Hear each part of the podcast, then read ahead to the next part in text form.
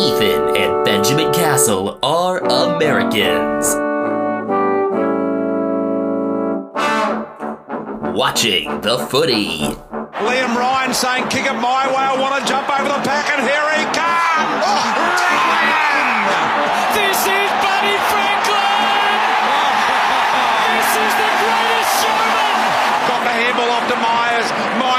For the lead of Stengel. Gee, they're good. Gee, they're sharp. Razzle dazzle Rioli. Oh, who else? McDonald!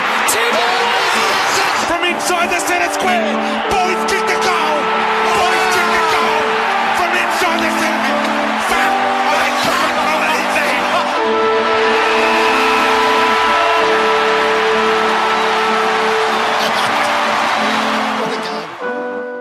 Time of day, everyone. Welcome to episode 135 of Americans Watching the Footy.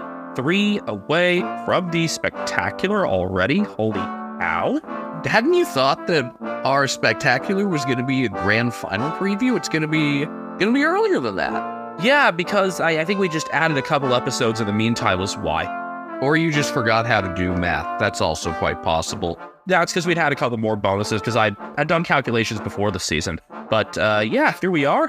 Benjamin and Ethan Castle in South San Francisco, California, with Brian Harambe the footy cat curled up on Ethan's bed and covering his face so as to say, Don't fucking disturb me.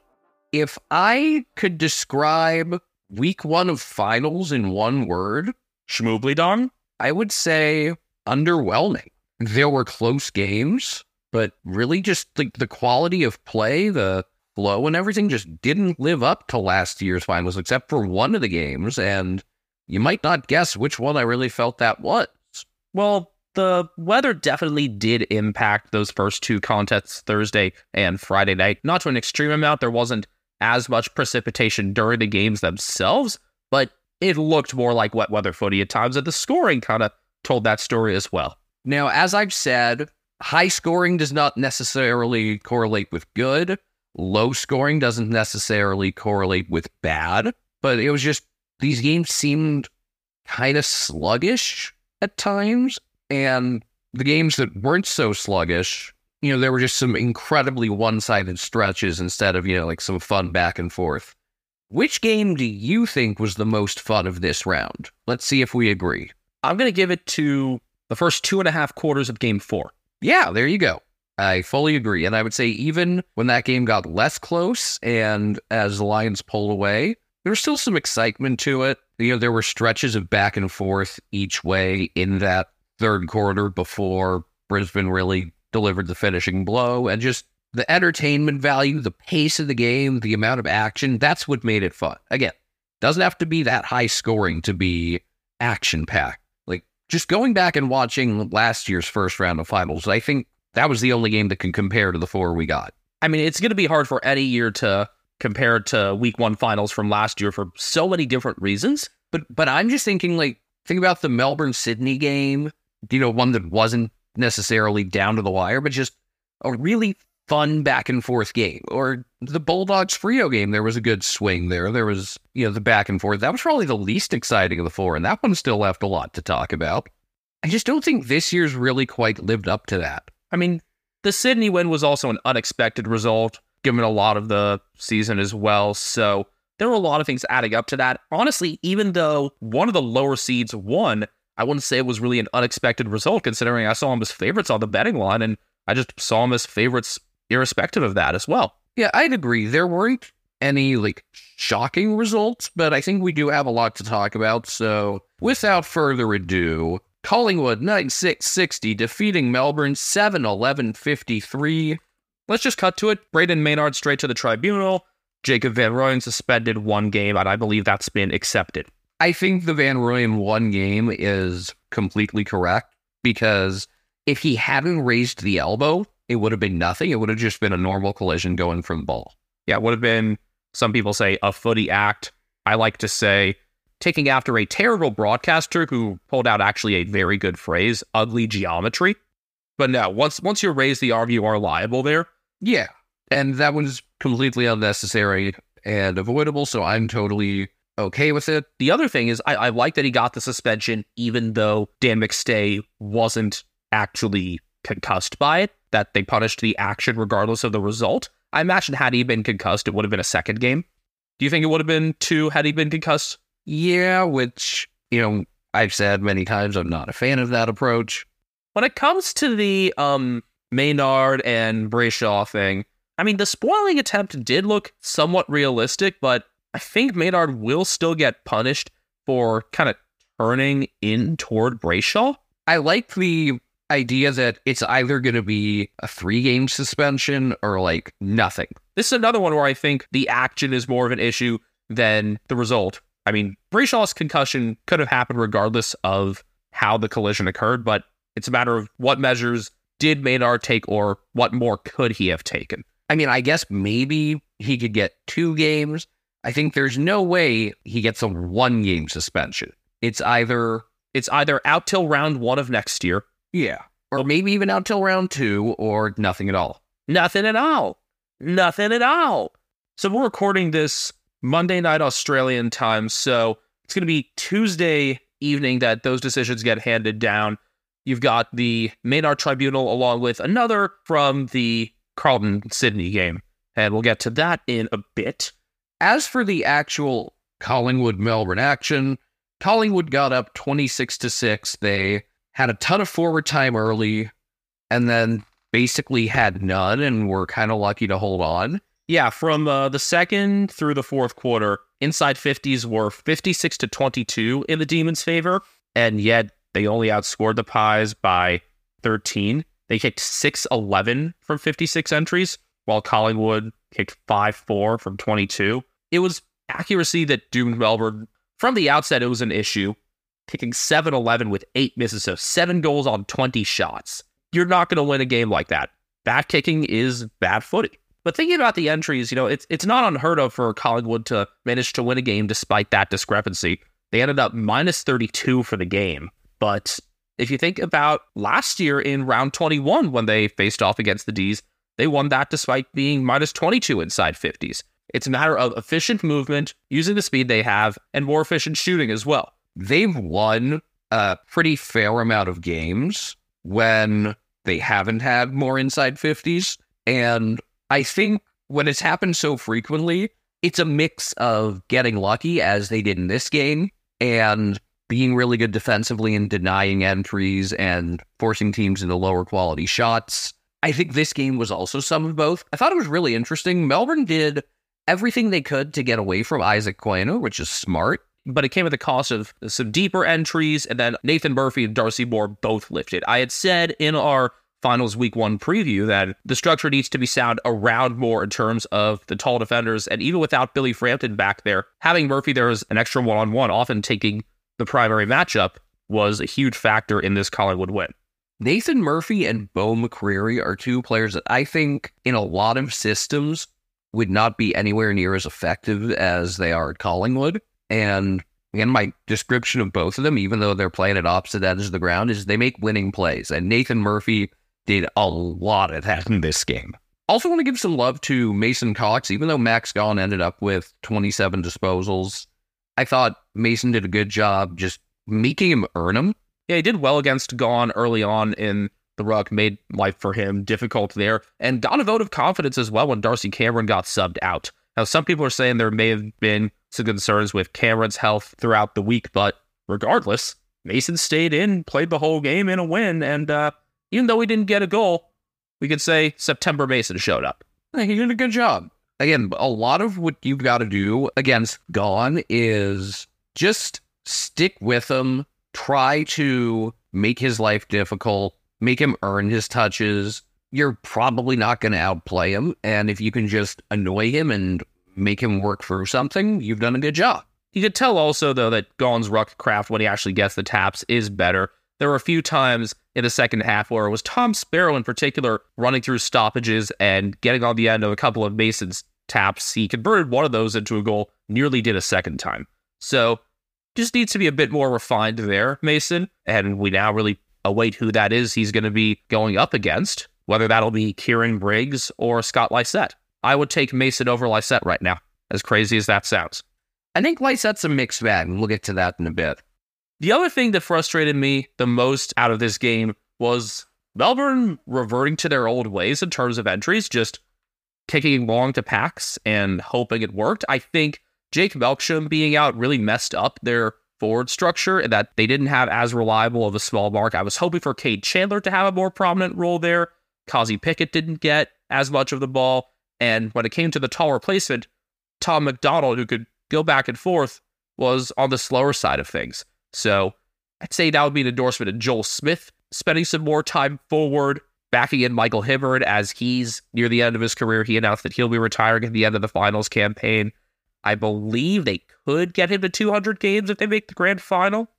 Back to talking Melbourne's forward structure. Collingwood is not a team you want to try to bomb it into 50 against. They're good in contested marks. You want to do that against like Essendon. Frankly, this is a style that there aren't many teams that are going to play finals that you're going to be able to pull that off against. Because if you make finals, you typically have a really good defense. I imagine that Simon Goodwin will adjust that. I think, again, Chandler and Pickett are going to be really important in that structure. And with my doubts about Tom McDonald, I'm hoping for strategic and personal reasons that Ben Brown gets a crack at the semifinal. I guess the question now for Collingwood is what's going to happen when Nick Daicos comes back in? Who gets replaced? The general consensus among fans is Patrick Lipinski, though I put him at above average for this qualifying final. I thought he was really strong in terms of disposing the ball, may not have had huge numbers, was in the teens, but tended to be more effective than not. Maybe some of the concern was the lack of pressure that he applied, but it's going to be a hard time trying to figure out whether it's Lipinski going out, Oleg Markov, Tom Mitchell. I would say not take Lipinski out. Uh, it seems most likely, though. I mean, un- unless it's Markov, I think Lipinski would be left out rather than made the sub in favor of Jack Ginnivan. I think Markov's the one that goes out. That's what I was thinking as well. You were surprised that Markov was in the pecking order over John Noble. I think I was thinking all along that Markov was more there for providing some of the run that Nick Daicos can provide in the back half. As much as we like Markov, as, as exciting of a player as he can be, if I were on the selection committee, I would be saying that he'd be the one to miss out. And when it comes to the Demons for replacing Angus Brayshaw and Jacob Van Rooyen this week, well, Van Rooyen being out is another reason why I'd say bring in Ben Brown. Could be able to take some of that ruck pressure off of Gawn as well, and I'd rather have him in there than Tom McDonald. In, in terms of kind of covering for Brayshaw, though, I think, you know, a bigger game out of Jack Viney. He was limited to 20 disposals here. You return him to form, that probably covers a fair amount of your problems. He wasn't bad, but he was less than we've become accustomed to. I guess other than that, uh, get more out of Ed Langdon, who was a little bit on the quiet side in this game. He had a couple of stretches where he was pretty prominent, and that was about it. I would say James Harmes would get a chance, but it looks like he actually got a hamstring injury and a scratch bath, so that compounds their difficulties there. I think James Jordan probably gets another crack. Yeah, that would make sense. It's a really bad time for them to cop these sorts of injuries, but they've got to make the most of what they've got right now. Jack Crisp led Collingwood with just 23 disposals. He had a goal, gained 500 meters. Steele Sidebottom with 22, Will Hoskin with 20. Bobby Hill, three goals and a behind. He was the better of the small forwards in this game. Kozzie Pickett couldn't kick straight. Probably conflicting for Mason to watch that. And Darcy Moore, 10 intercepts. Again, it was clear effort by Melbourne to stay away from Isaac Quaynor, but Moore and Murphy got theirs. Clayton Oliver led the game with 31 disposals. He had 16 contested possessions, 11 clearances, an octopus at 742 meters gained. 16 possessions as well for Christian Petracca in his 29 disposal performance. You have the two of them with lifting in contests and just Melbourne not being able to make good on their forward entry. So, yeah, I guess maybe just a better game out of Viney and greater efficiency in front of goal, including from Bailey Fritsch, who was surprisingly poor after kicking five goals round 24 at his comeback. Maybe that'll be enough. You mentioned Gawn's big day 31 hitouts, 27 disposals, 22 contested, 10 clearances and 7 marks. Jake Bowey with 19 disposals and 8 marks has looked like a more complete back half player in these past few weeks. Would still like him to be able to bulk up a bit more. Not sure how much more he can fit onto his frame, but liking his play more as of late. Carlton 14 8 74, defeating the Sydney Swans 9 14 68 in the first elimination final. This one started slowly, but once the Blues got out to their 29 point lead at halftime, we thought, all right, we might be able to shut the door on this one. Not the case as the Swans woke up in the forward half. Only thing is, they had some trouble kicking straight. They had an acceptable, not great 4 3 showing in the third quarter, and then 2 5 in the fourth. And in the end, it ended up being a really fitting tribute to the Crows team that many would argue should have had their final spot, where they had dominant stretches that they couldn't turn into goals. Yeah, I believe it was uh, in those some of those seven heartbreakers that the Crows had. They kicked 74 goals, 101 behinds. So yeah, that that's very like the Crows there for the Swans to go out and do that, despite the forwards, despite the forwards that they do have. And another year or two out of that crop of Joel Amartey, Logan McDonald, Hayden McLean will serve them very, very well. This is a side that I think still can mature a bit more. We'll talk about Sydney during the post-mortem segment in our semifinal preview, but the TLDR version that they made finals with everything that went wrong this year is impressive in its own right, whether or not they deserve to be there. And I wouldn't be concerned at all about the long term success at this club. The question is going to be, and I get, you know, after a while, you start to ask, will they win a flag under John Longmire? Which, Another flag that is. yeah, I still think he's a very good coach. I wouldn't make any changes there. It sounds like maybe he'll be out as part of a succession plan in, in two years. May involve their assistant and former Eagles Premiership Ruck Dean Cox. But tactically, I think they're sound. What I did like about the storyline of this game was that it involved two players who, really before this year, did not get enough respect for the roles that they had for the Blues. Of course, one of them is going to be fronting the tribunal on Tuesday, that being Jack Martin. He was suspended two games for careless conduct at high impact when he kind of went with a round arm and got to Nick Blakey's jaw. Again, Blakey was sent down for a head injury assessment there. That was pretty early on in this one, but Martin ended up going back in the end and securing a couple really important marks. He also kicked two goals. And at the very end, who was it that got that final intercept mark? Nick Newman. I have yet to hear anybody in an AFL commentary box this year use Hello Newman when he did something great. So I guess Seinfeld just doesn't have enough of a, of a place in Australian culture. Also, a great storyline that it was the former Swan to get that done too. He played 31 games for the Swans between 2017 and 2018, has now played 22 this year, and this may be the best season of his career. Career highs in a whole bunch of categories disposals, tackles, more rebounds than ever. The most complete season that he's had. He's only ever had five Brownlow votes. I would not be surprised to see him equal, if not exceed that, this year alone. Also, Matthew Cottrell provides such a spark with you know some of the chaos plays in the forward 50, even though you'll also see him drop into some midfield stuff. And, and in the back 50 at times as well. Did I see him? Did we see him take a few kick ins this year, even?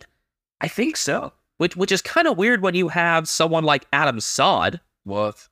Who did not take our advice and test the storage of bounces. If you didn't listen to that in our uh, finals week one preview, basically imagine if you were able to just store a bunch of bounces, say you bounce five times within 15 meters, and then you can run 60 more. Maybe Saad's too straightforward to test that rule, though, even though he just bounces as soon as he can most of the time. It's funny with Cottrell because when you think of forwards that create chaos, you think of two things either someone who crashes pack marks or, you know, a small guy who crumbs and kicks snaps on the run. And he's really neither of those things. But he's been a really instrumental part of what this Carlton team has done. And you look at the changes that they made to their lineup right around when they went on that tear, starting with the win over the Suns, the first win over the Suns, and bringing him in was a big part of that. Now the question becomes what's going to be the situation next week with Harry McKay out? He went out concussed, and you could tell right away he was not in the right place mentally, physically, what have you, when that contact happened. It was as scary as when Daniel Rich got that knee to the head last year. It was just that sort of instant, oh, he is not right reaction. Yeah, there was like no semblance of balance whatsoever there. It was a very quick call, as quick as the call that had been made on Libba near the end of the home and away season. There's a chance Jack Silvagni is ready to go next week. I imagine you would have him in. If so, have some of the taller support, some of the ruck support as well. He'd been playing pretty well before getting injured. I would think if not, you know, you find a way to get Paddy Dow back involved, even if he's not a forward. You can shuffle some guys around, move a, move someone else further forward. If Martin is suspended, I would say Jesse Motlop into the 22, Paddy Dow as the sub is a clear solution right there. They're really going to be fighting the urge, though. The urge to have Paddy Dow as the sub? Oh no, the urge to have Ed Curnow as the sub. Uh, yeah. This is his last ride. He had been on the boundary for a lot of the game with his kid. It's going to be tough to leave him out, but at the same time, I would take Dow over him. And the only reason I would say to not have Dow in the 22 is that I was kind of right with saying that Sam Walsh would be playing a similar sort of game to what Dow had done in Walsh's absence from that hamstring injury. Near the end of the game, I was really frustrated with one with one blue and really pleased with another. Brodie Kemp just kind of disconnected his controller in the goal square instead of rushing it through, tried to make too much happen, try to get the ball out, and it led to a Swans goal. Had it not been 5 a.m., I would have been screaming. Then at the very end of the game, though, who is it that kicks what I really saw as the game sealing goal at the time with five to go? Ended up, I guess, not being the case because it did get down to within a goal at the end. But I love that it was Blake Acres, a do it all player for much of the year, and also that he showed up big in finals week one when his team that traded him away for essentially nothing is sitting at home or golfing or whatever they're doing. There was some justice in that. And as an Eagles fan, I could laugh at the Dockers for that. I could laugh at them, and I'm kind of someone who likes Freo. Even though they've done your team dirty, what was it, the past three times? Yeah. I don't have anything against Freo. It's just this was stupid, and we said it was stupid from the start, and I like being right. If I'm correct, Freo are the only team Geelong haven't beaten in the past two years. Yeah. I think they were the only one they hadn't beaten in 2022, even. Yeah, didn't beat Hawthorn that year. Took care of that this year. Uh, you know what I think? Yeah, it was Hawthorn and Frio last year then, because they had beaten the Saints. And what was that other 2022 loss for the Cats? Because they were 18 and 4, right? Yeah, it was Sydney. Oh, yeah. Sydney round two. Yeah, they made up for that. Took care of that. That was that was handled. But yeah, um, a moment for a Cats fan here to laugh at for you. My laughing at them has nothing to do with being a Cats fan. And just, again, it's, I'm right. And you were also right about the Swans honoring the Crows. I like that it was an X score loss for both the teams that won these games, just symbolizing the issues with accuracy that ended up deciding a lot of these games. We really should be preparing for a, a Sydney Collingwood semifinal this coming week. Hey, we still have the chance for a Carlton and Collingwood grand final. I think that would be spectacular. But now, if the Blues beat Melbourne next week, the Demons will have a very, very undesirable achievement. No team has gone out in straight sets in consecutive years under the current final system, which has been in place since 1999. Not even the Lions, even with their reputation for it. No, because 2019 it was straight sets. 2020 they won their qualifier against Richmond. 2021 straight sets, and then last year, obviously, they made a prelim. Sam Walsh led this final with 28 disposals, including 16 contested possessions. Much more of an inside role than I necessarily expected, even with Patrick Cripps in there. Cripps seemed to be at full health, just Walsh got more of the ball. Acres kicked 1 1 from 26 and gained 570 meters. Happy for him. Happy for former Swan Newman, who had 23 disposals. And for another former Swan in there as well, George Hewitt, with his 25 and 13 contested. Just very good contested possession game all around for the Blues. You know, I'm not using the they were good in the contest cliche here because this was a legitimate case. Adam Cerra, not woof, with a goal from 24 disposals and seven tackles. Adam Saad, woof. There we are, 23, 11 intercepts, seven marks, 505 meters. How many bounces did he take?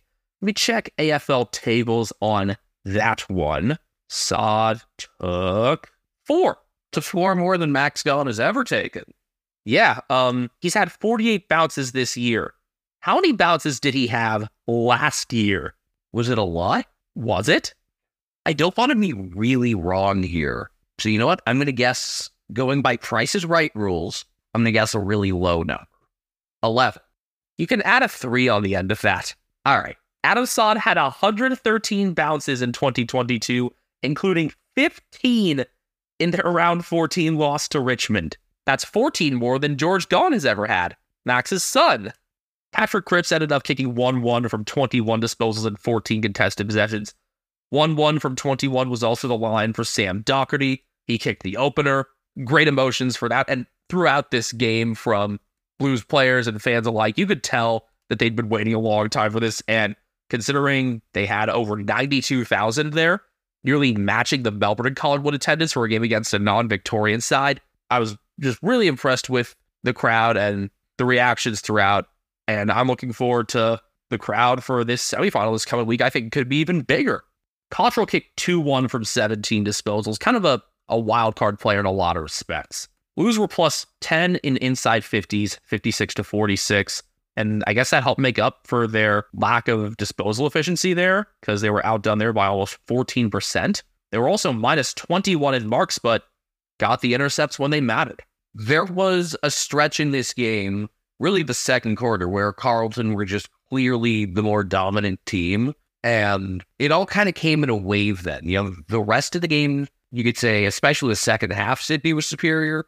First quarter, Carlton was the better team, but it kind of swung back and forth. Just the margin by which they were better in the second quarter greatly exceeded the margin by which Sydney were better in the second half. And you combine that with the Swans not kicking straight. And that's why the Blues are still playing and why in our next episode we'll be kind of burying the Swans season. By the way, the Blues were plus 26 in contested possessions, 161 to 135. So I was correct in that.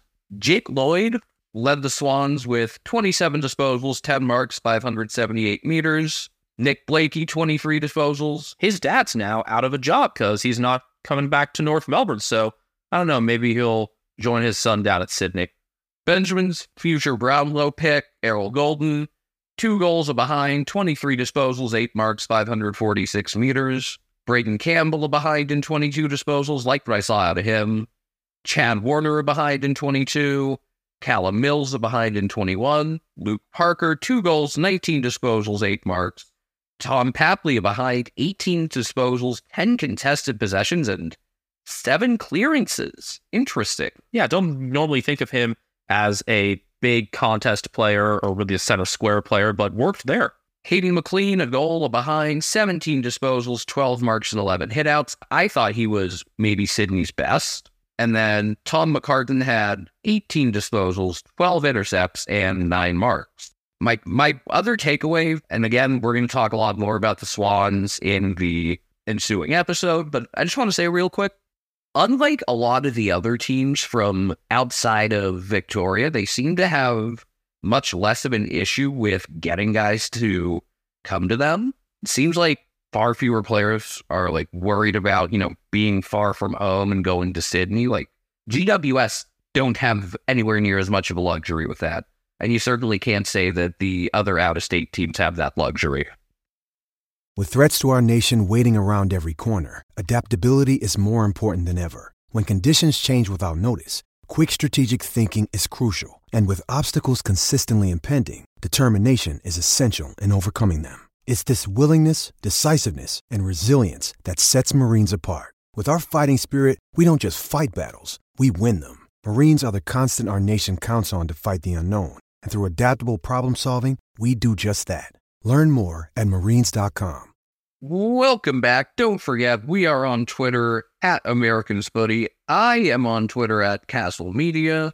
I am on Twitter at BenjaminHK01. Brian the Harambe the Footy Cat is sleeping once again and is on Instagram at cat named Brian.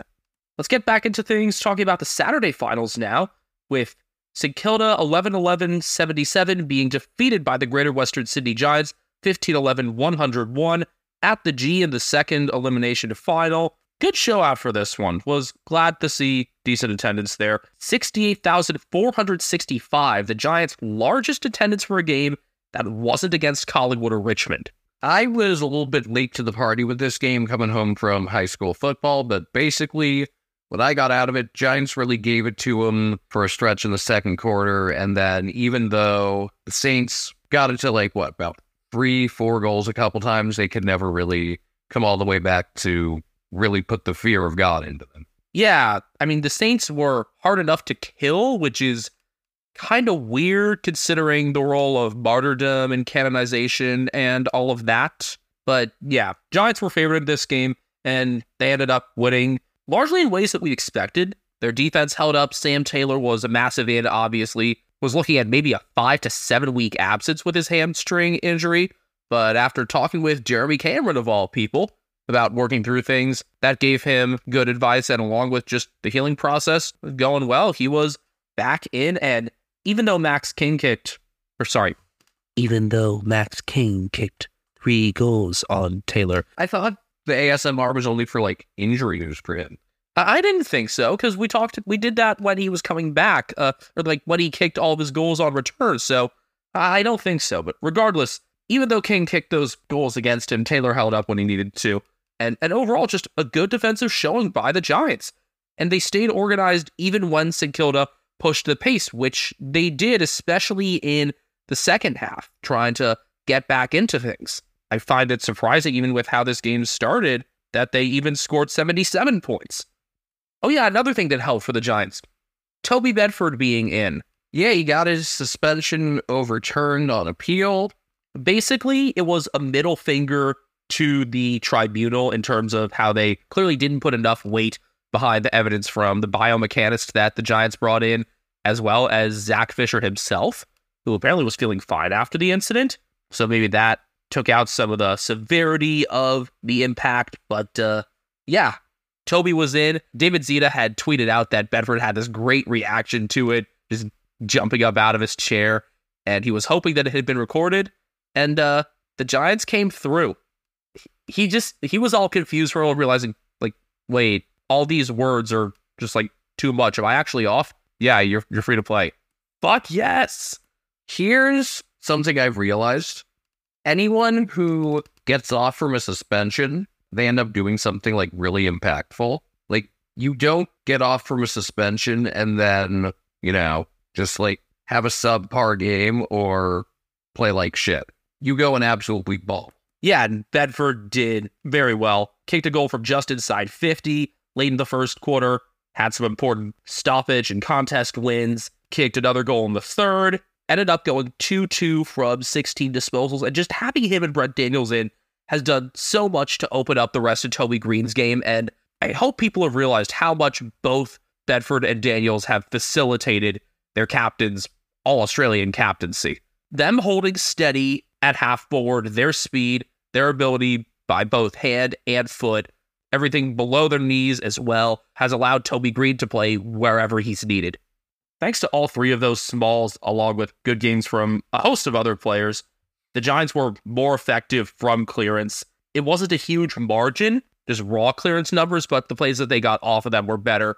And I guess now it's time to talk about the game that Josh Kelly had. So he was thrust into a more prominent role when Stephen Coniglio was ruled out after suffering an eye injury in training on Thursday. And Kelly went out and kicked 2 1 from 27 disposals, 10 score involvements, 7 clearances, and 622 meters. So Kelly and Bedford combined for 16 clearances between themselves. It got to the point that Ross Lyon did something that he rarely ever does. He actually implemented a tag. Yeah, and he should have from the beginning. It should have been very obvious. No, Kelly is the one that you got to attack from the beginning. And Marcus Windhager finally got that opportunity, limited Kelly somewhat in the second half, but he'd already had a great impact by then. And he fittingly got the 10 votes toward the Gary Ayres Award. Here's one of the really frustrating things. If you're facing the Giants, it's like, do you tag him? Do you tag Tom Green? Do you put a forward tag on Toby? You who would have thought at the start of the year the Giants would have been a team that would have been like, wait, we can only tag one guy probably. I could understand it based on how they'd done in 2019. And the thing is, though, even we underestimated the impact of Daniels and Bedford on this team. The 35 disposals and 705 meters gained from Tom Green may have warranted a tag as well, but Kelly was the right decision. It just should have happened a lot sooner. And maybe then we could have been talking about a closer game instead of wondering whether the Saints are truly one of the eight best teams. That's going to be a fun subject of debate again in our next episode when we put an end to our Saints and Swans discussions and move on to previewing semifinals, which again we would call quarterfinals. Yeah, we um yeah, we agree with Bearish on that front. Um the Giants in the first quarter exceeded their total score from their previous final at the G. They kicked 5-3 in the first quarter and only managed 25 points in the 2019 grand final, despite I believe kicking the first goal. Yeah, they definitely kicked the first goal. Remember, there was a whole string of grand final losers kicking the opening goal. Was it Geelong who broke that or was it Melbourne? Uh, I think it was Melbourne. Let me check. Uh, yeah, it was Melbourne. It was Petracca. Ah, yeah, makes sense. Start of his Norm Smith effort. So yes, the last two grand finals have both been won by the team that kicked the first goal. other things here. Um, there were some big emotions surrounding Dan Lloyd's goal in this game, and makes sense. A player who's really admired on that Giants list had to fight really hard to get back into the league after not getting a game with the Bulldogs on their their scholarship. Next week will be his 100th game. Thrilled that he's getting to that milestone. On the younger side, it's Finn Callaghan that continues to impress me, going from the halfback to the wing. Just such a sure player already. Rarely makes poor decisions and lightning fast as well. Had a big impact on a few of the rebounds and is quickly cementing himself as a key player in this Giants group. Also, congratulations to Greater Western Sydney on setting a record that in some ways is desirable and, and in some ways isn't.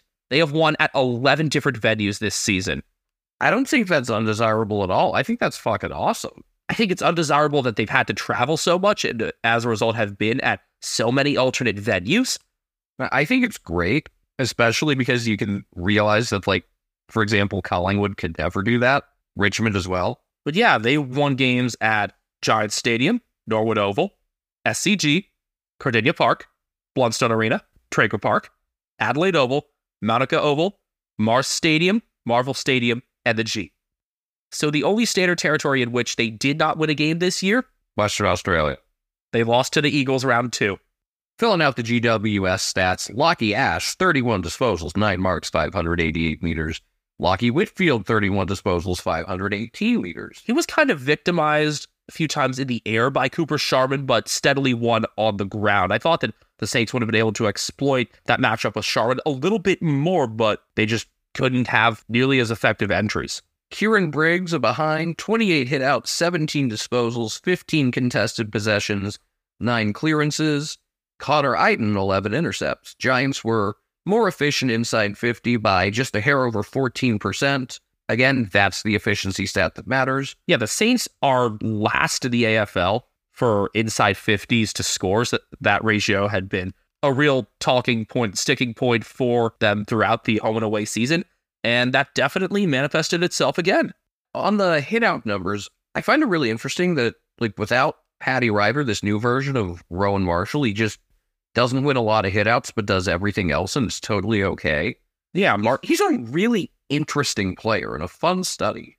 So the question is, do you get that support for him or do you not? Does Jack Hayes have a more prominent role to play next year?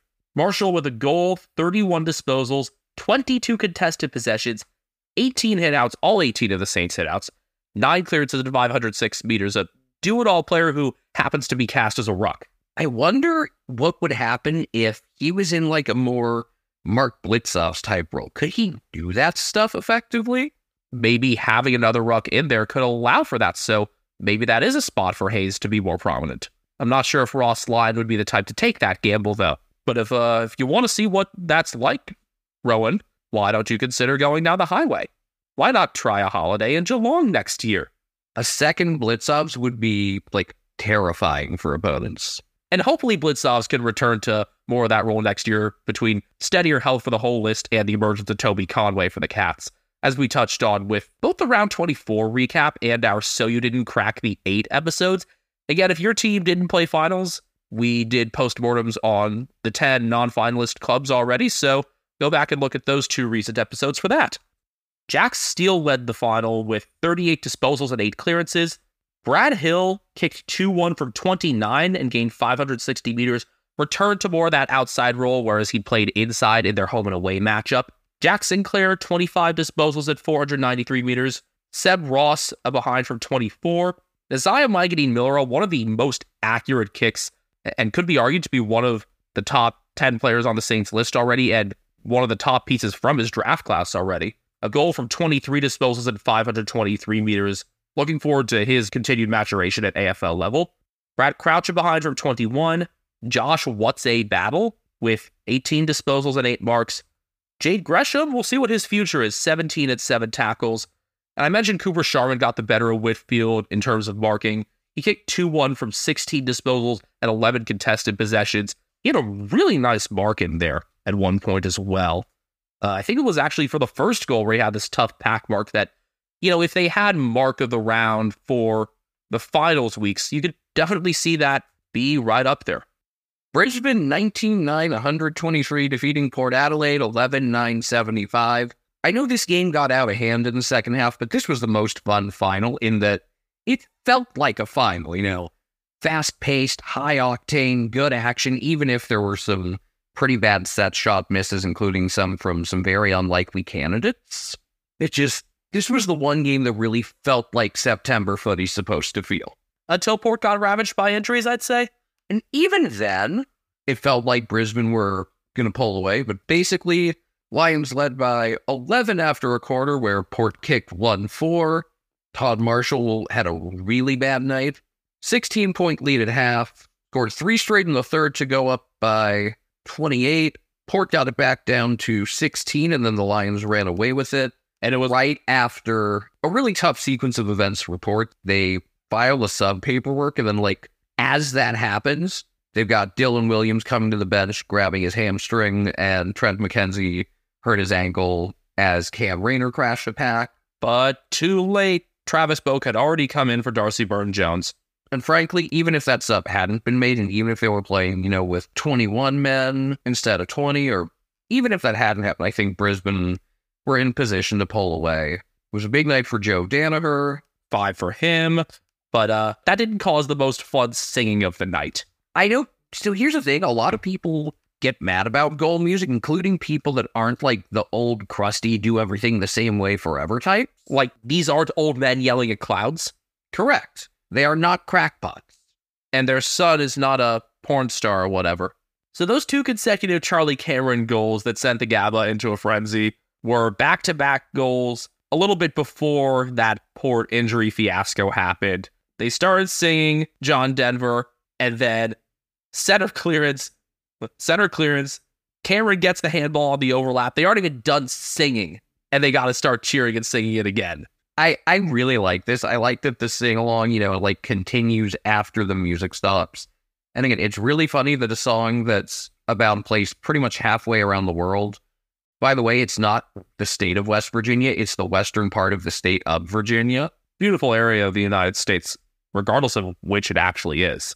Too damn humid, but that that's a lot of the country. I mean, it's it's a lot of the eastern seaboard. If you could get over that though, yeah, Appalachia's really pretty. I like the stretch between like western North Carolina and eastern Tennessee from my recent travels there. Uh, Asheville, North Carolina is awesome and everyone should visit there. Is that also the one with the minor league ballpark that held a NASCAR race? I don't know. I just know it's a hundred year old stadium that's about to undergo some major renovations. So I'm glad that I was able to see it before that, and I'm sure I I would enjoy also seeing it after that. Yup, 1956. McCormick Field hosted a stock car race. I, I guess it must have been on like the upper part of the footprint of the place because there's no way they could do anything with it with how small like the current setup is. It must have been a totally different setup. Anyway, that's the song is about that part of the country. I thought it was a really fun moment. I think we're just more okay with that sort of thing. We're more used to it because of hockey goal songs. Well, here's the thing hockey goal songs, I'm not like a big fan of. Like having songs for each player, especially because sometimes you know, you can't tell, like, oh, did it get tipped? I don't know. Whereas with footy, there's really maybe one or two goals all season where you're not sure who it gets credited to. The the hockey version of this that I like is goal, you have the normal team goal song, and then like during the next stoppage of play, they play like the individual player song. That's that's how I would do it. Have any teams actually done that or no? I think that's happened a couple times where because like you If it's like a star player. no, or if they didn't know who scored it the first time. Because yeah, again, a lot of times you don't know who's gonna get credit with a goal even after it's been scored. Yeah, it's that's a nice thing about Australian football. It's I'd say soccer generally, you can do that as well. I mean, most codes of football, it's pretty damn clear. You know what? I think every NFL team, like every NFL player, should have a touchdown song, and that even like the offensive lineman, and then when one of them falls on a fumble in the end zone, you finally get to play it. I think that would be great. The offensive line will just have like the most meme picks ever then. Oh yeah, it would be it would be fun. Definitely need you know someone's left guard if they ever fall on a fumble for a touchdown. Start playing Numa Numa or uh, as the full song is known, Drago Dragostea Din Tei. It's like the only Moldovan words anyone will ever know. Yeah, especially because the Sunstroke Project sing in English. But yeah, Brisbane pulled away. It was mostly the usual suspects, although Lachie Neale was held below 20 disposals. Hugh McCluggage actually led the way for them with 26 of them. 12 score involvements, 9 clearances, and a goal. 10 votes pretty easy for him. Yeah, Lachie Neale tagged a lot of the way. Willem Drew, among others, playing him closely.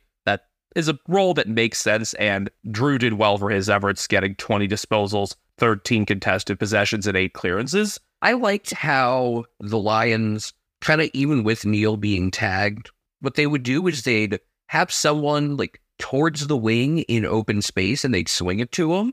And then that guy would center it or find someone along the boundary, usually center it. And and that's a, a great role for McCluggage to be able to play. That sort of next outside guy where we don't really think of him as, as a true wing, but he's been casted that role a lot for Brisbane. Yeah, it's sort of like trying to think of like a way for people to visualize this. I don't know. It's you know, you have like kicks going forward straight from one end to the other, and then you swing it out to the right at like a 45 degree angle. And then from there, you work it back into the middle. I think that's the best way to describe it. And yeah, they used that really effectively all night. The uh, biggest positive for Port Adelaide, no question, Ollie Lord with his four goal performance. He was someone who could kick straight on a night where Todd Marshall had some inexplicably awful misses. You know, I think of Marshall as a very good set shot and one of the best contested marks. So weird night for him. But Lord not only kicked the four, he was matched up against Harris Andrews and kind of kicked his ass. And yet the Lions still won this game by 48. Ollie Lord against Sam Taylor could happen next week. I don't, I feel like there could be a world where even after kicking four goals, Lord might not get that main assignment because of Marshall, because of Finlayson, because of Charlie Dixon coming back in. I think he's got to stay in though.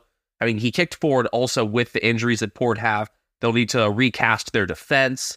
With McKenzie maybe being an issue, I would say slide Ryan Burton back, give him a steadier job in defense.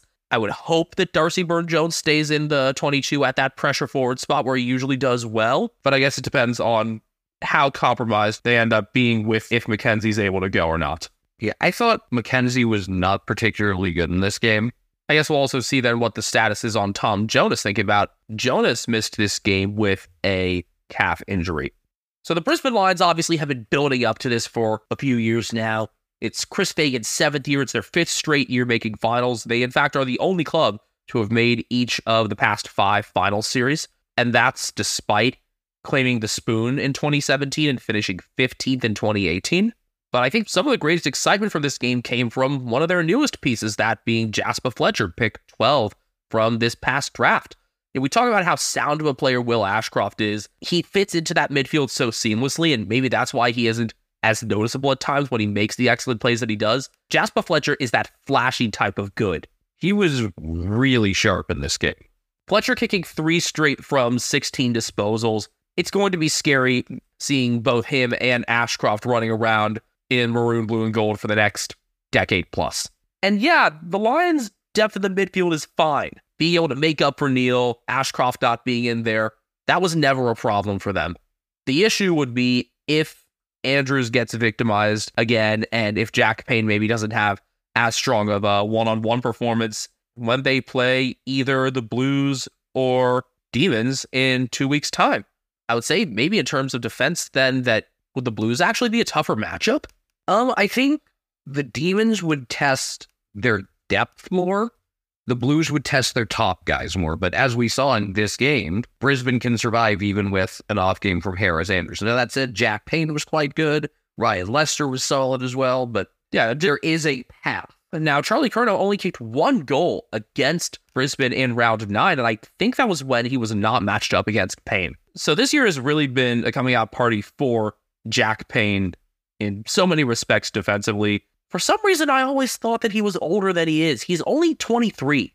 Maybe just because he's a big dude. Yeah, he's what, six five or six six? He's a, yeah, 197 centimeters and 101 kilos. So that puts him around 220 pounds. That's like some, some tight end size right there. I'm just really looking forward to this Port Adelaide GWS matchup, especially the likely Todd Marshall versus Sam Taylor one on one. I think like that's the best example of, you know, unstoppable force and movable object. Now, I've got one more question before we really finish wrapping this game up. You want gravy on that cellar door? No.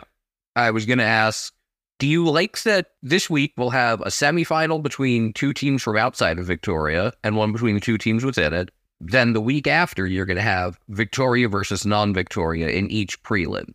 Do you like that, or would you rather it be like an all Victorian prelim and an all out of state prelim?